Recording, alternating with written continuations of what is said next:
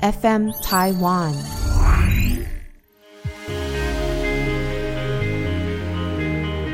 欢迎收听纯言纯语。我想，如果你不是一个超级幸运的金子，你一定会遇到劳资争议。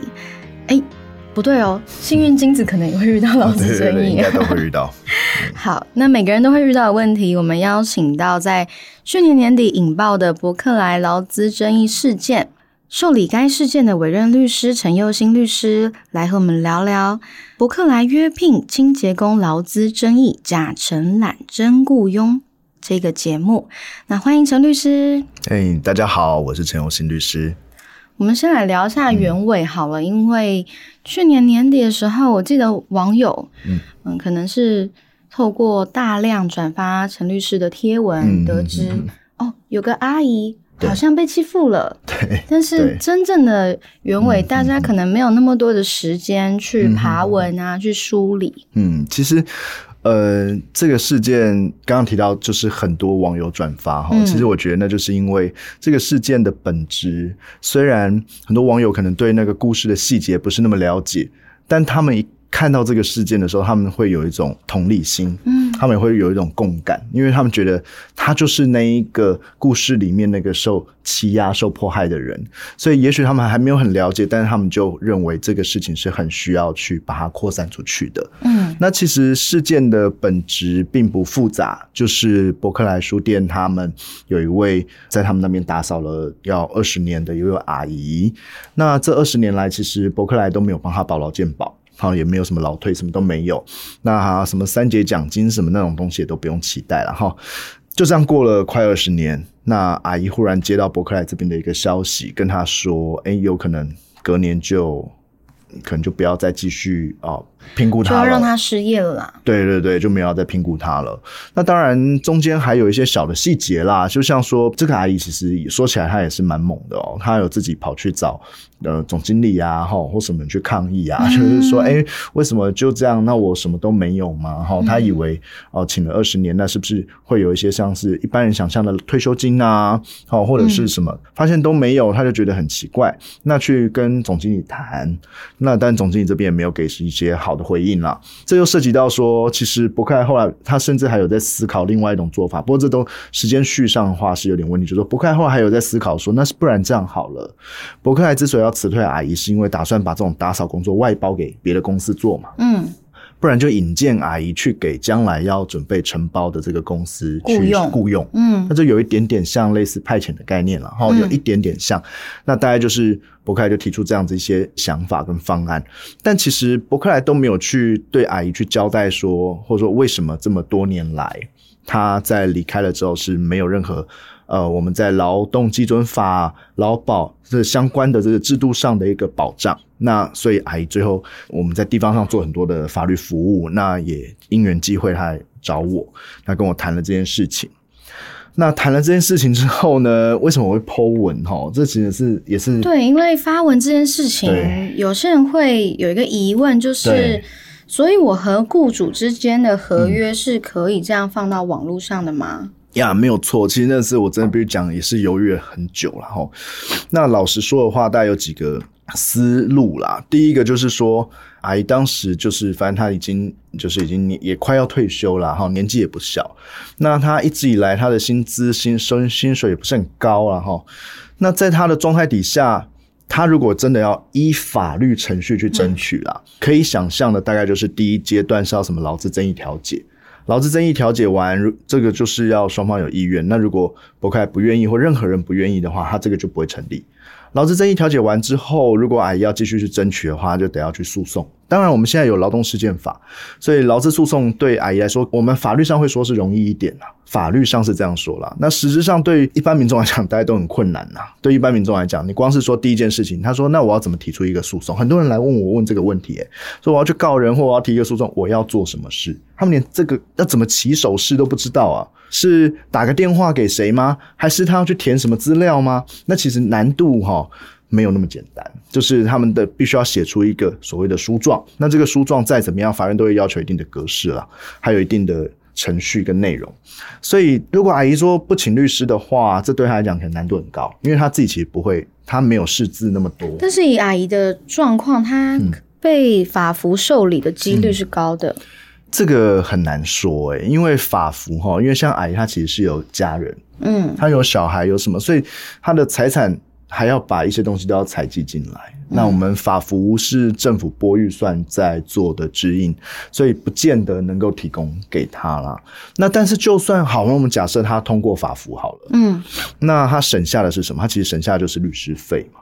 那整个诉讼过程，然后他的时间打完整个官司一审，也许半年到一年，这算快哦，那这算快哦，至少一年哎以上这算快，对，很多对劳资纠纷是两年的、三年的。那一审完二审嘛，那他请求金额又会基本上也会超过上诉三审的费用，所以说基本上整个打完两到三年，其实我必须讲很诚实跟大家报告一件事，也许听众朋友，也许平常有很多的能力资源，其实。呃，很难想象说，在一些平时资源就不是那么多的人身上，他们在做出决定的时候，他们会被自己过往没有资源的生活习惯所影响。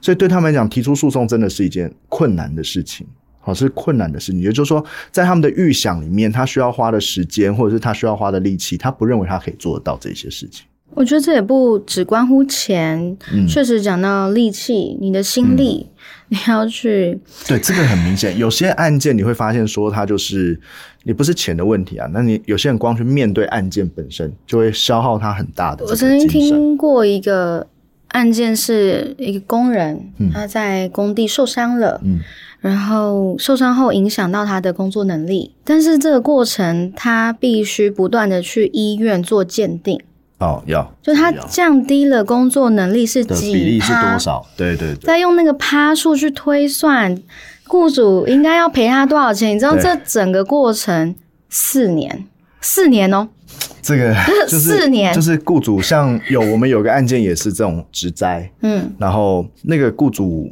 呃，我这边也就不讲是什么人嘛，但是对，那但是雇主在法律上真的是哇，真的每次开庭都把我气的要死，因为嗯。他是一个被烫伤的状况。我就讲一个最简单，雇主的律师，因为那雇主律师好像就是股东之一啦，哦。然后所以他真的帮雇主真的是非常用心啦，尽力，但是他提出了一种说法，说你自己应该可以跳开。哦，对，然后这个说法连那个法官都听不下去，说这个怎么跳啊？你跳给我看，你要怎么跳开？你这怎么避得开？就是这个伤害，你要说可能在法律上我们还是赢了嘛，但是这个过程对当事人来讲是很大的折磨、啊。对，我说我们举这两个例子，只是要让大家知道说，那个心力是很辛苦的。对，所以不是每个人可以去面对。那阿姨她其实跟我这样子都讨论完了以后，他其实大概也都了解了，所以他就有跟我在提说，那有没有什么其他方法？比如，嗯那我们知道现代人嘛，总是想说是不是诉诸媒体啊，或诉诸什么？那这时候就又关系到刚刚嘉纯问到说，那那他们契约可以公开吗？我老实说啊，其实也不用说我老实说啦，因为我们放在网络上的契约里面，的确它有保密条款。对，我想要提醒大家，确实阿姨在陈律师的帮忙，以结果来说，阿姨是获得了正义的伸张，但是，诶。不见得全部都可以被 所有人给效仿，因为雇佣合约里面基本上都会有这个保密条款。那如果说你的这个事件不巧的没有被发酵，那这个发酵力道也没有让资方感受到压力，那你接下来要面对的是基于那个条款的球场。没有错，所以这一块的话，基本上也跟阿姨讨论过了，就是说有一个他是知道风险的对，嗯有一个心理准备。那这个心理准备的话，当然就要看，就像刚刚嘉纯说，就是这个事件，如果我们用这样的方式，它发酵的程度多大，然后施加压力多大，那我也必须说哈，很多事情真的是也是要看个案哈，就是好比说在这个案件里面，因为伯克莱它的属性，我认为是比较特殊一点，不管它这个背后股东啊、统一或什么，那是一回事，但是伯克莱本身它经营的是一个书店的事业。好，书店这件事情哦，我认为现在还会去买书的人，好，现在会买书的人，然后会或透过伯克莱的平台去购买这些东西的人，我认为啊，都是已经算是在我们现代社会中是相当有水准的一群知识分子，我认为是这样子了，哈。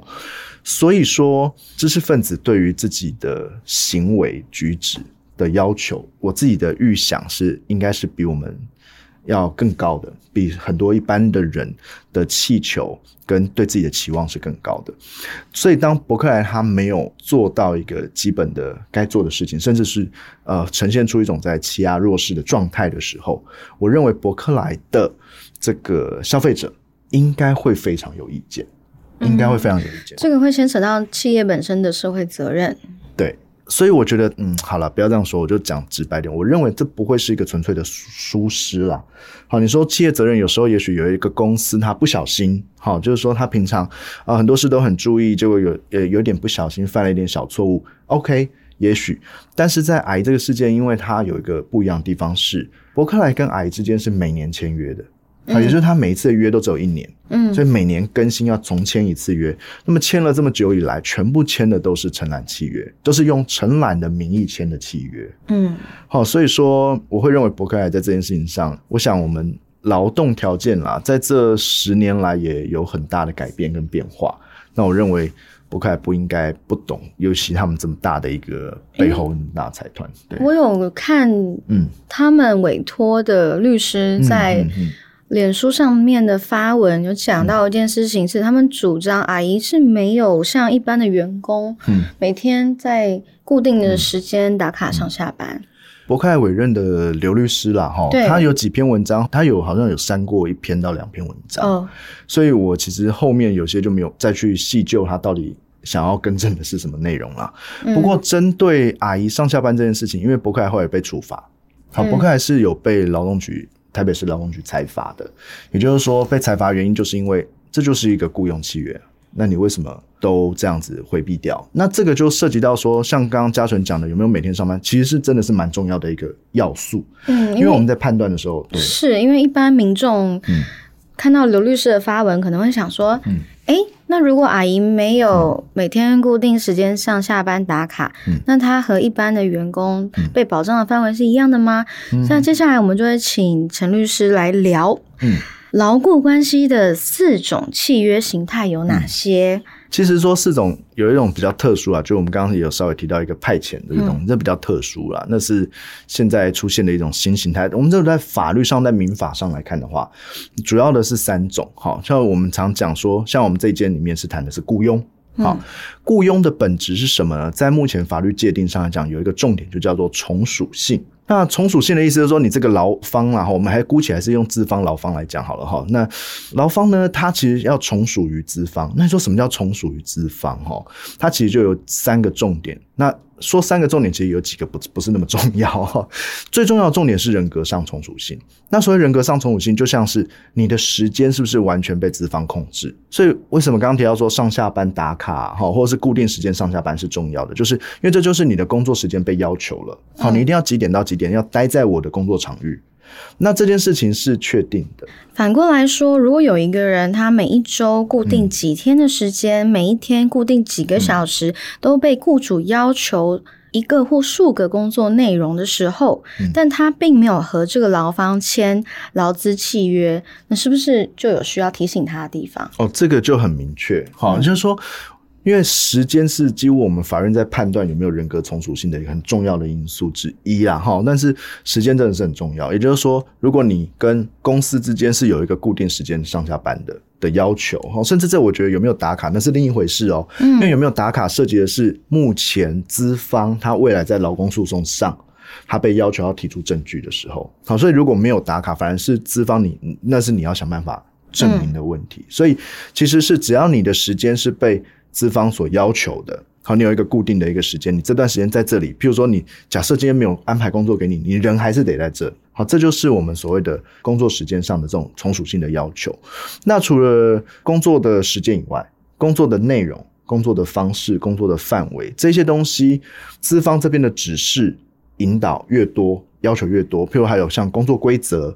管考啊，这都是我们法院实务上在判断说有没有人格从属性的一个很重要重点，就是你的，譬如你的薪水或你的奖金，会依照你的工作表现由资方来决定来衡量。那也就是说，从属性换作是资方的角度，如果你很常觉得你的员工。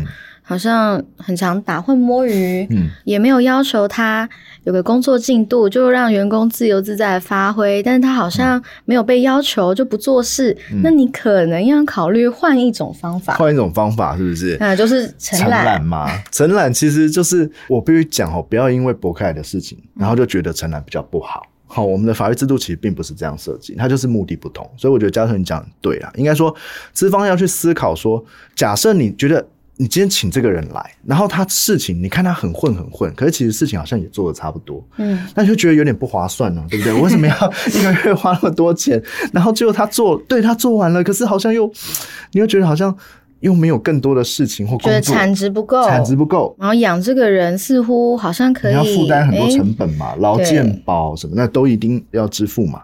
那这时候承揽这个制度就有它的嗯的利基跟重要性。承揽的意义其实就在于说，如果当你今天资方你着重说把某个工作完成。啊，当然，我们也也会定个时间嘛，哈，几月几号前把什么工作完成我？举一个大家比较好理解的例子，像是很多 YouTuber，哦，他们会同时有承揽的契约，也会有雇佣的契约，跟剪辑师之啊间。跟剪辑师之间，对不对？因为影片需要人家剪片，对当 YouTube 变红之后，他每天一支片，甚至有一些商业大片，他没有办法自己处理，那个量实在太大了。嗯那他可能会跟这个 A 剪辑师，嗯，你一支片在几分钟内的影片剪一次就是多少钱？对，但是久了下来，他会觉得，哎、一支片可能捡起来几千到一万都有可能。嗯，那他可能就想说，那我来雇佣一个专职属于我的剪辑师，那这样比较划算。没错。那这个剪辑师他就会被要求说，好，你就是礼拜一到礼拜五每天剪到几点，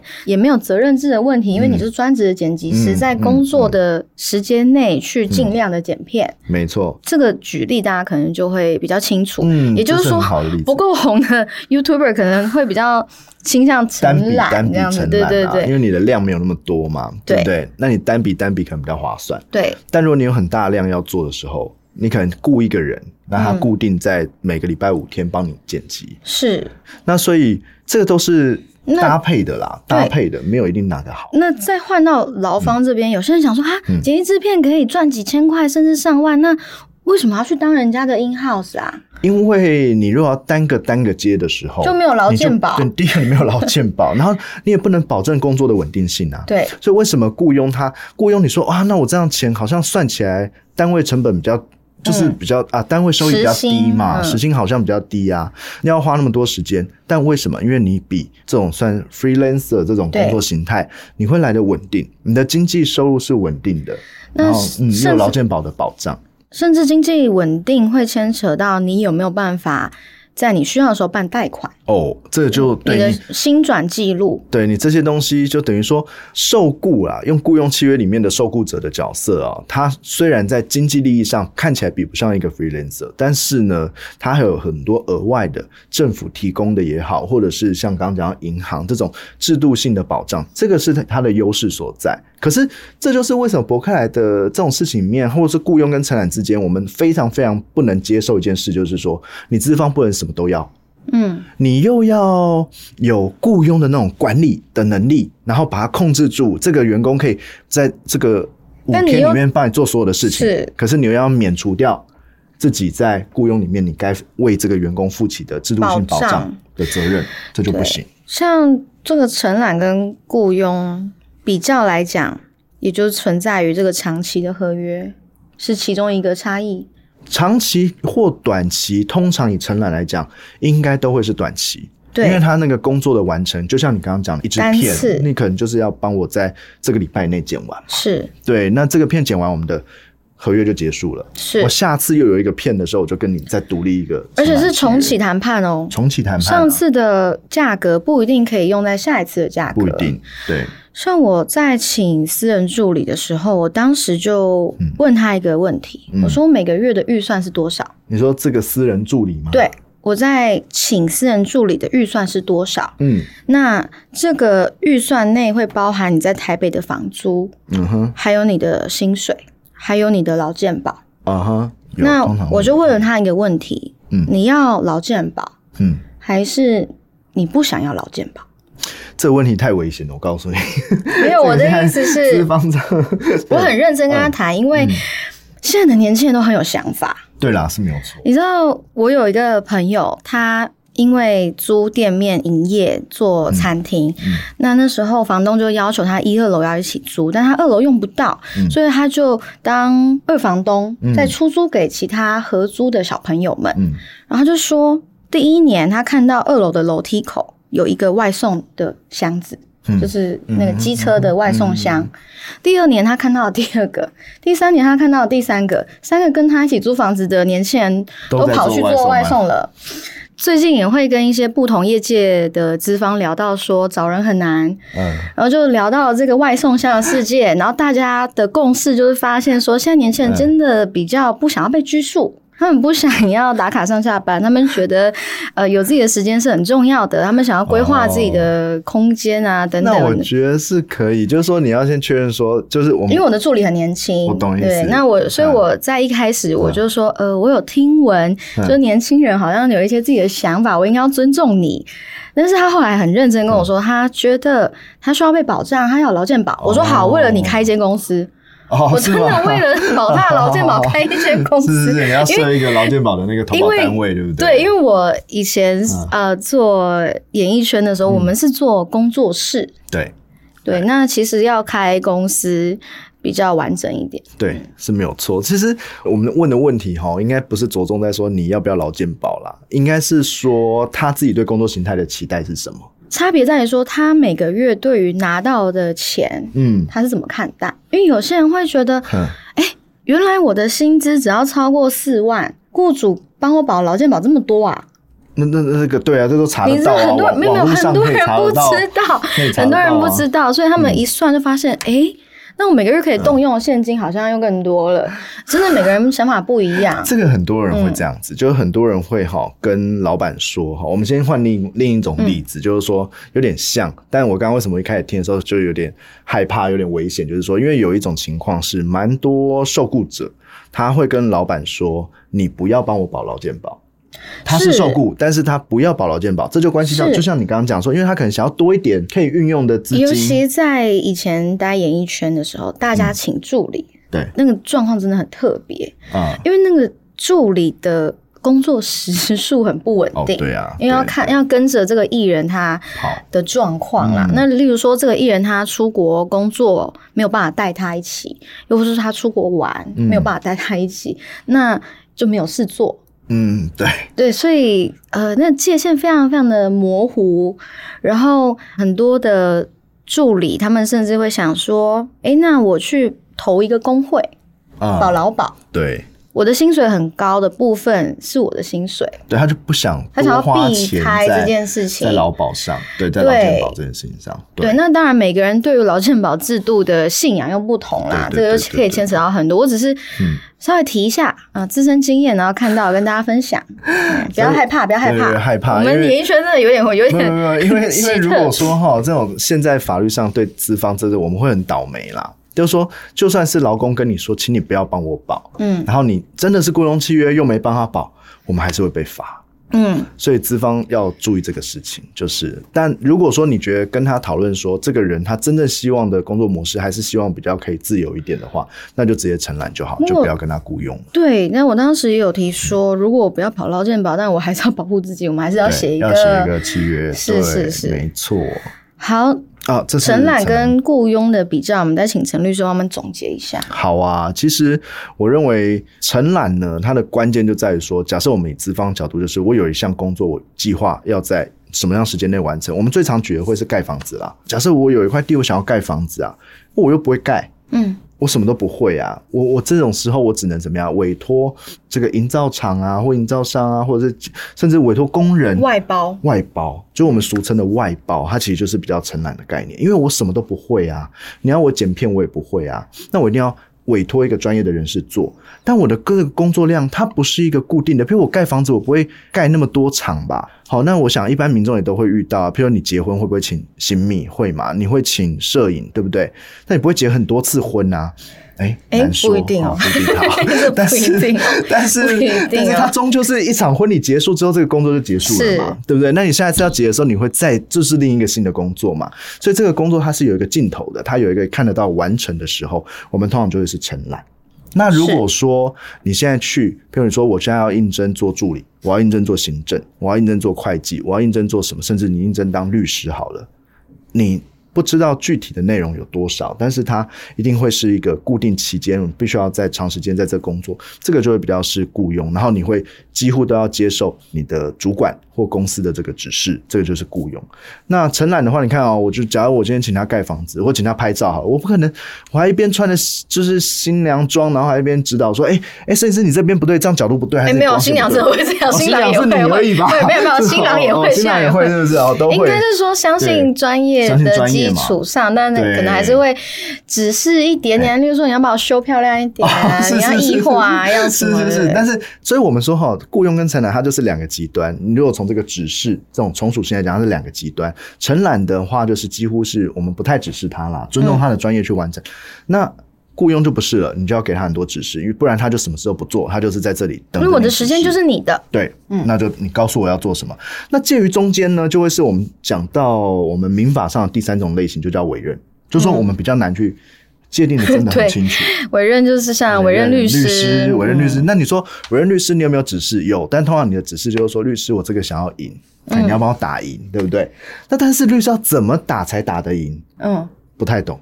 然后具体细节内容，到底法律上要该怎么说才对，该怎么说不对，那遇到不同检察官，遇到不同法官，结果会不一样啦，也会不一嗯。样。就是说，你跟律师的互动方式，就是我们很标准的委任，就是说你会有一个目标。好，你希望他能帮你完成这个目标。那在这过程中，你需要跟这个律师一起工作，他会希望你提供他一些讯息，提供一些证据，或由你去协助来提供什么事情。但是在法庭上，到底什么时候该说什么话，或者是我们在写诉状的时候，我该先写什么，再写什么，我该怎么说，该怎么做？这有些专业又不是我们当事人能够去了解跟介入。是他就介于一个很中介的一种情况。这种呢，我们就是都很广泛的都叫做委任。那我们在我们的台湾的法律里面，只要是这样的一个互相，譬如我希望你提供我一定的服务或劳务的情况下，都广义来说都可以算是委任。所以你要真的要讲的话，雇佣跟承揽也都是一种委任关系。所以说，我们只是这三种就是一个比较常见或我们固定法律上会有的事情，嗯就是这三类，这三个主要类型。那但是现在是有一种比较特殊的啦，就是派遣。哎，那我想问，外送到底在哪里？哦，外送是个好问题。我在一开始哦，我也是有一群好朋友，他们就是去做外送。嗯，我跟你讲，我觉得我那朋友他们就是那个，你其实看个性跟看人就知道。就像你刚刚讲的说，为什么好像一个一年一个箱子，对，一年一个嗯箱子。我一个朋友，他真的就是他很多才多艺。认识他的时候，他在办一个小的一个表演活动，嗯好、承办了一个小的表演活动。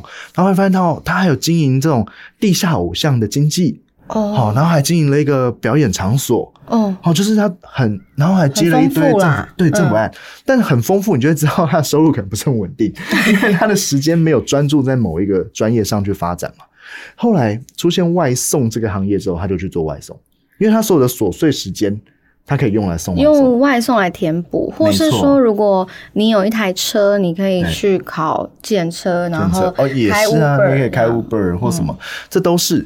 可是当时哦，他就跟我说，因为我们后来也有参与他们意见的反应或抗争然后就是说，他们发现，哎，一开始是觉得这样很自由啊，对。我可以用我的有空的时间去接嘛，零碎的时间去接，这个很标准，很像承揽。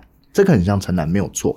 所以外送平台一开始也是跟他们签承揽契约，嗯，我觉得合理，因为听起来确实是如此。那你今天不想接就不要接啊，对你一天接一单也可以。也随便你、嗯。啊，对，我不管你嘛，对不对？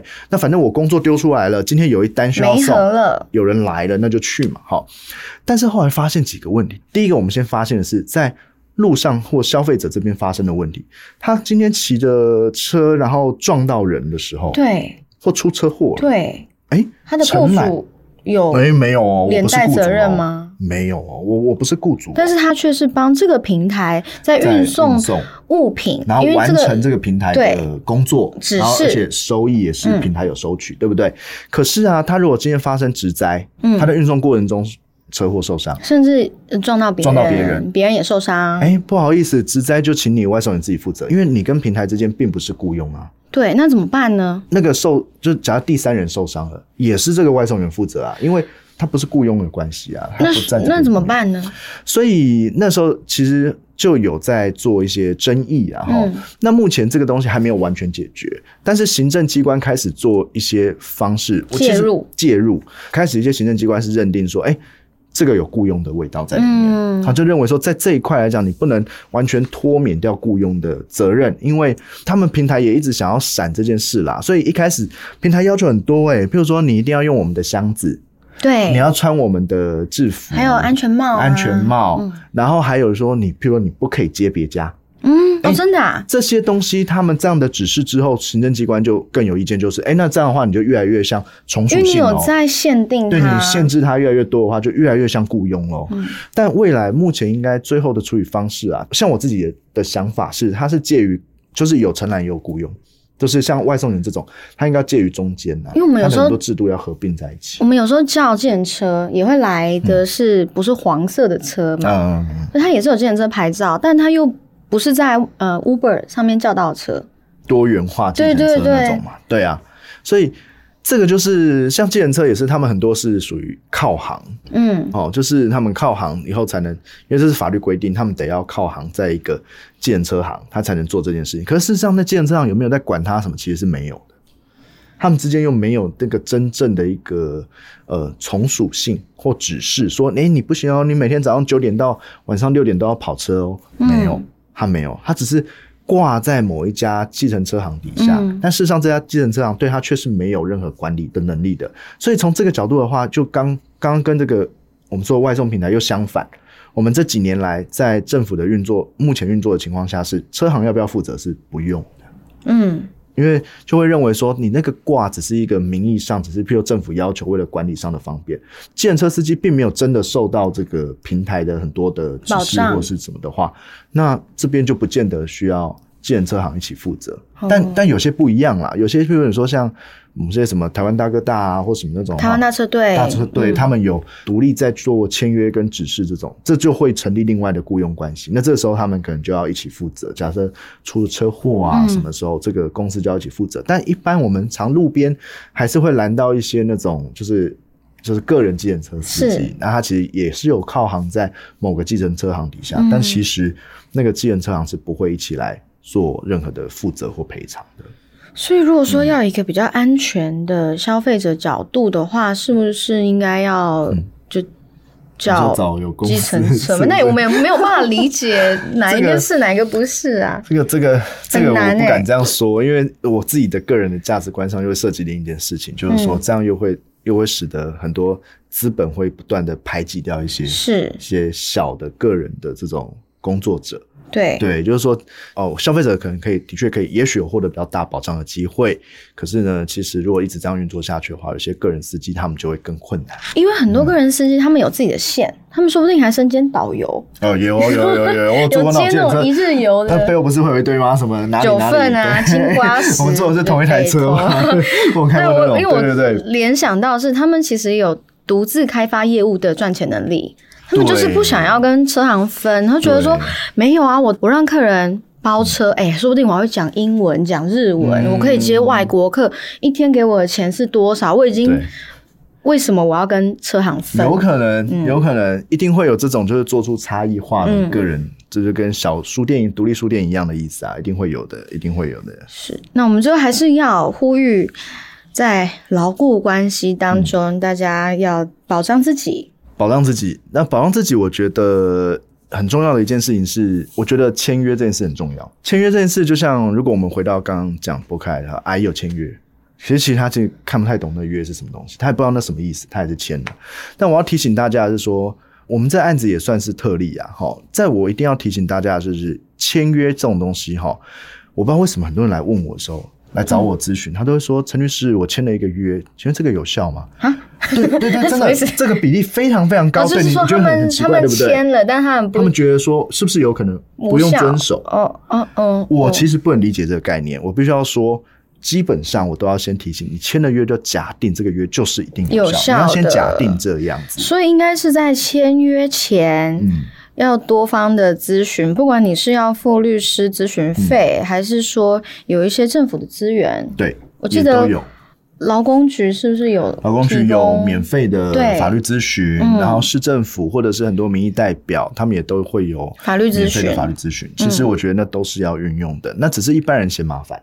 嗯，我必须说很实在不话，我不我不觉得哦，对，我不觉得大家是没有概念啦，这只是嫌麻烦。就好比我自己也承认啦，你要我办信用卡，我也是没看过里面的条款，我也是直接打勾啊。还有下载 App 的时候、啊，对，也是直接打勾啊。你们大家有看过使用条款每一条吗？对对对，我承认是如此啊哈。但是你要意识到说，当你这样子去忽略他们的时候，你可能未来就要承受这个风险。风险，对，那嗯，就是未来对你不利的这种可能性。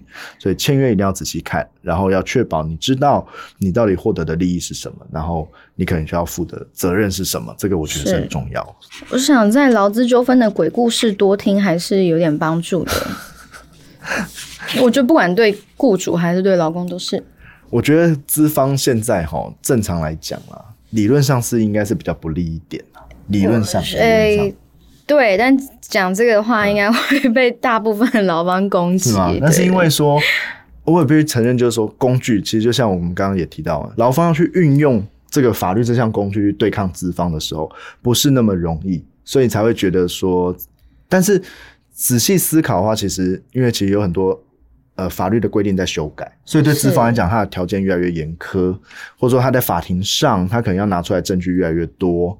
那其实对。劳方来讲是的确是有比较有利的，但是像我之前有个朋友，他就是有个员工，呃，在离职的时候就要求他要拿加班费，但是我的朋友说，哎、我没有要求你加过班啊。嗯哼，但是老公说没有，我就是有加班，我就是哪几天就是有加班，你就是要多付我加班费。嗯哼。那最后闹去调解的时候，变成我朋友为了方便员工不需要打卡嗯这件事情，成为不利于他的武器。对，大家想说，他可能想说没关系，大家上班时间就是在哎、例如九点到十点，你只要在这个小时内来上班就可以了，都不算你迟到。结果对。没想到，因为没有做这个打卡机，然后就被是这一个员工说你也没有证据证明我没有加班。这有趣了哈，因为目前法律要求是资方嗯，要证明员工没有加班，对，所以你说资方没有打卡记录的话，哦，后来朋友就公司就有打卡机了，这样子，对对变成每个人都得打卡。对，或者是现在有些可能会用 App 也会啊，呃，对对对有人。在开发这样 App，你只要走进靠近公司这边有没有，就自动定位你还有那个 B 那个对 B B 卡也是，那也是很好的工具。现在资方其实是要投入更多的成本在这一块啦，嗯避免劳资争议。最后，我想要跟沈律师聊一下最近嗯有一点话题的事情是，有人提出周休三日的联署，是嗯，那陈律师怎么看？第一个，其实我我很认同休假这件事情。嗯，好，我必须先这这是很重要前提，就是我觉得休假，像好比我自己事务所，其实我们才刚讲完说没有打卡什么，对不对？其实我就没有在，我没有在要求。哎完蛋了有可能会遇到有员工才被有员工告这样子。没有，第一个我不止没有要求打卡，嗯，其实我也没有要求说什么假怎么扣或什么的问题。哦，对，嗯就是你要休假啊，不管是生理假还是你今天就不想上班，嗯，你就先讲，然后就排假或什么随便排，我也没有在管。当然要给人家比那个法定的多啦，但我的意思说我们没有管啊，你请就请啊。你对请一天两天随便，因为我觉得休假是很重要的事情。我觉得我们那工作久，就是有时候转换一下心情，然后对对工作效率是可以有所提升。那我这边可以插题一下嘛，因为嗯有些老板就会想要问说，有个员工已经表态要离职了，对，然后他在离职前把所有的假都休掉特，休什么的，可以休的全对，请，可以休的全勤。也只能对他精神喊话，我加油 这样。我我必须说啦，这是两个层次。我说这是他的权利对啊。对对对，我觉得第一个层次就是说，这是他法律权利，他之前没有休，不也在帮你工作吗？嗯，所以这有什么好怨的？所以我才就是说精神喊话。对啊，这这、哎这不就是这个朝三暮四的故事吗？他如果在之前就休掉，他现在就没机会跟你用这样的方式表达他的不满嘛。但他就是因为之前没有休啊，最后他在离职前把他的假集中在一起，那他还是有他的权利。第二个是说，其实这其实就关系到，当然就是啊，反正牢固关系之间不愉快的时候才。或者说，就算没有不愉快啦，会有的问题嗯就算没有不愉快，这也是他的权利，所以我觉得也没什么好去抱怨，因为他本来就可以休嘛，你那我们本来就没什么资格去去要求他。是然后你说周休三日，我是认同。那因为我也觉得哦，因为我自己其实当员工也当了有六七年以上，嗯我自己在当员工工作的时候，其实我我有一个啊，这样讲出来没关系，我以前老板应该不会听到。就是我其实从一开始工作哈，我我记得我刚开始不会，我们下一集就请你老板来，请我老板来，完蛋了，完蛋了，钱老板来了。钱老板来，开玩笑。我一开始工作的时候，我记得以第一年、第二年为例，我大概每天哈工作到晚上十一二点。嗯，很多律师刚刚开始都都是这样这样子，但是我大概第三四年的时候，我就大概工作到八九点，嗯，他慢慢进步，然后再到最后受雇的最后一两年、五六年的时候，我大概就是七点以前，大概都就是六点下班嘛。那嗯七点以前甚至也不用加班，我一定就离开了。嗯，但是哦，我的老板都每个都觉得哇，你有工作量那么大，你很辛苦很累。嗯，但是其实我自己知道我的工作时间是不断在缩短的。是，所以我后来我在我现在自己的事务所的时候，我也都会要求，就是我会希望我自己在内，还有我的员工，大家要去规划自己的工作时间。应该是说发挥你的工作效能，那真的很有可能达成未来周休三日的可能性。我觉得这是大家平时而论啦。我相信，如果大家面对自己，就是说我们到底在工作一整天下来，好有没有有没有去逛过网拍？有没有开网站的时候？没有没有，有没有在那个九点到一点半的时候 去厕所去很啊，久？去厕所去了几次 哈，然后是真的真的需要，然后吼或是尤茶其是水间、啊，尤其是一点二十开始哦到一点四十，哦，早上竟然吃早餐的时候工作效率如何？好，然后吃午餐之后回来有没有稍微再喘一下嘛？对不对？嗯总要半个小时喘一下吧。那其实你如果仔细去思考你的工作时间跟你的工作效率，就是我我自己觉得啦，对我来讲，你就已经那么讨厌上班，你为什么要把时间浪费在这个地方？嗯就你花了八个小时的时间，但是我也我也必须讲，我也我也理解，因为台湾老板有时候也真的很糟糕。嗯你说做太多的话，哈，他还是给你更多嘛，对不对？我你是啊，对，我是啊，我是哦你说你是我觉得我是，我是哦，我以为你说你就是那个会会塞更多工工作，没有，我会看一个专案结束你有专案结束我会分成，哦，那我这不在合约里面。OK，那对啊，但是其实你知道，其实真的说实在话，台湾老板也有另一个问题。我刚刚这样讲是没有错，但是其实台湾老板他不知道你你为什么你可以打混，就是因为其实你的老板也不知道你在打混啊。就是你也混，你老板也混，你老板在管理上也是很混的，所以他并不知道你其实真正能发挥出更高的效能。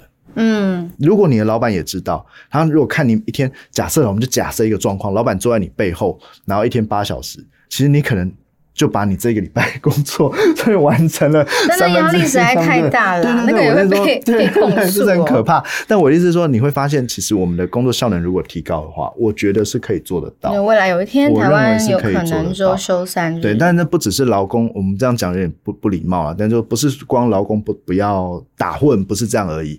就老板也要真的去了解员工的工作内容、嗯工作状况。你不是说哦，哇，那你既然做得完，我就给你更多。应该是要说，那你的工作适当的安排是什么嘛？譬如说，他八小时完成工作，还有就是台湾老板也很奇怪，下班传赖啊或什么那种。因为啊，我们工作是可以这样调配嘛。那有些工作，你刚刚说，你像艺人，你们就是工作时间不稳定。如果这些东西都能够去精准的掌握的话，我认为啦，精准掌握那个工作的时间的话，我认为周休三日做得到了。我觉得周休三日可能要建立在原本就能够保障劳工可以国定假日都收好收满，嗯然后原本就保障周末休假的行业上。如果说嗯套在很、本来工作时间就很浮动的，你要怎么去凑满那三日？你是用时间去凑吗？还是它浮动的这种工作，就是又回到像我们说那个劳基法也有说嘛，就是有可以有变形工时的这一种产业，他们可能我觉得也适用不到这里来了。有时候那个变形，老公真的有获得充分休息。对，像我有客户他们是要出海的，那你一上船，那个时间就不可能是你说嘿周休三日或什么，你就算在船上休，你也不觉得像你在船上就是几个月，一趟出对对就几个月。对对对，所以只要是这种变形工时，一定会不太一样，一定会不太一样。那如果假设有一嗯天真的周休三日，当兵也会变周休三日吗？但就看你会觉会不会得，套用啊？应该会被延伸，对不对？我觉得哦，可是军事工作可能又不一样、啊，因为对不对？我听那个替代役嗯，刚好是年初去当替代役的，嗯嗯因为这上半年很多年假嘛，嗯，所以就一直在回家这样。啊，那他们是替代役啊，哦跟真正的兵不一样、啊。哦，我哦，我讲的是那种不是义务役，义务役对，如对因为义务役不是会周末会休假，对我们以前有，我那时候就已经是周末休假，但我们会排班呐、那所以我们也是要排班。假设有一天真的推动到周休三日，嗯那些义务役也会变成周休三日。我觉得应该是可以才对哦，但是但是他有个问题啦，我觉得就是说我们刚刚不是讲他的是工作量对不对？可是你看像这种军事工作，它那它要怎么浓缩？它就要更多人力，对啊，因为因为它就是一定它那个工作一定要被完成我。们刚刚聊到的是一个人，他可以用四天的时间完完成五天天的的工作，工作所以他获得了周休三日的这个可能性。那如果要军事工作平等嘛，军事工作不可能嘛，因为你对啊你假设我们说这样好了，这个这里有一个防守的地方，每天都要有人力在这里，你不可能用四天守七对天，对对他，做不到，所以他就要用更多的人力去调度，就所以要，嗯，就成本会提高所以，自愿役成本会的时间就拉长，这样。我要拉 更多人来当自愿意吧，这样才比较 对当然，我想也许有一天会成为男女皆兵啦。哦，我觉得这是有可能的。应该是要啦。以台湾的状况的话，好，我们聊太多，实在聊太多。我们周休三日甚至可以变成一小集分开来的，这都我觉得好像也可以，因为聊太多了。好，那最后的结尾，我让陈律师再呼吁一下。啊、第一个我要呼吁的就是说，我希望一般民众，我们大家都要对自己的劳动权益要有所认知。那当然这一块我知道现在已经进步很多了哈，比起以前，很多人对自己的权益不了解，这是第一个。那第二个是说，你对劳动权益有所认知的时候，是说我可以得到什么，这是一个实体的内容。可是第二个也要去认知到你程序上该怎么做。这个程序就包含你在入职的时候，你对这个劳动契约、工作规则要详细去了解。然后，假设遇到不幸有一些劳资争议的时候，那你的劳动调解还有你的劳动诉讼，你可能要进行哪些程序，你也要去了解。那这两个你都了解了以后，那我觉得最后就是说，不要害怕去面对这个资方，因为我觉得，当然现在很多人都很勇敢了啦，我知道，但是大家有时候。都是为了生计嘛，所以也会委曲求全，这我都理解。不过如果说真的是呃已经超过了一个限度的时候，那鼓励大家，那个坊间还是有很多，就像刚刚提到，不管是政府提供的免费法律服务，或者是呃民意代表或什么提供的，这都是大家可以去寻求到法律资源的地方，就不要害羞，然后去寻求呃能够对自己有最大帮助的方式去争取自己的权益。嗯，谢谢这一集的听众。有任何的想法，欢迎在 Apple Podcast 上面的留言区跟我们分享。不要忘记给我们五星好评。如果你还有想要听陈佑新律师分享什么样的议题，也欢迎告诉我们。今天谢谢陈佑新律师，谢谢谢谢。大家，下次见。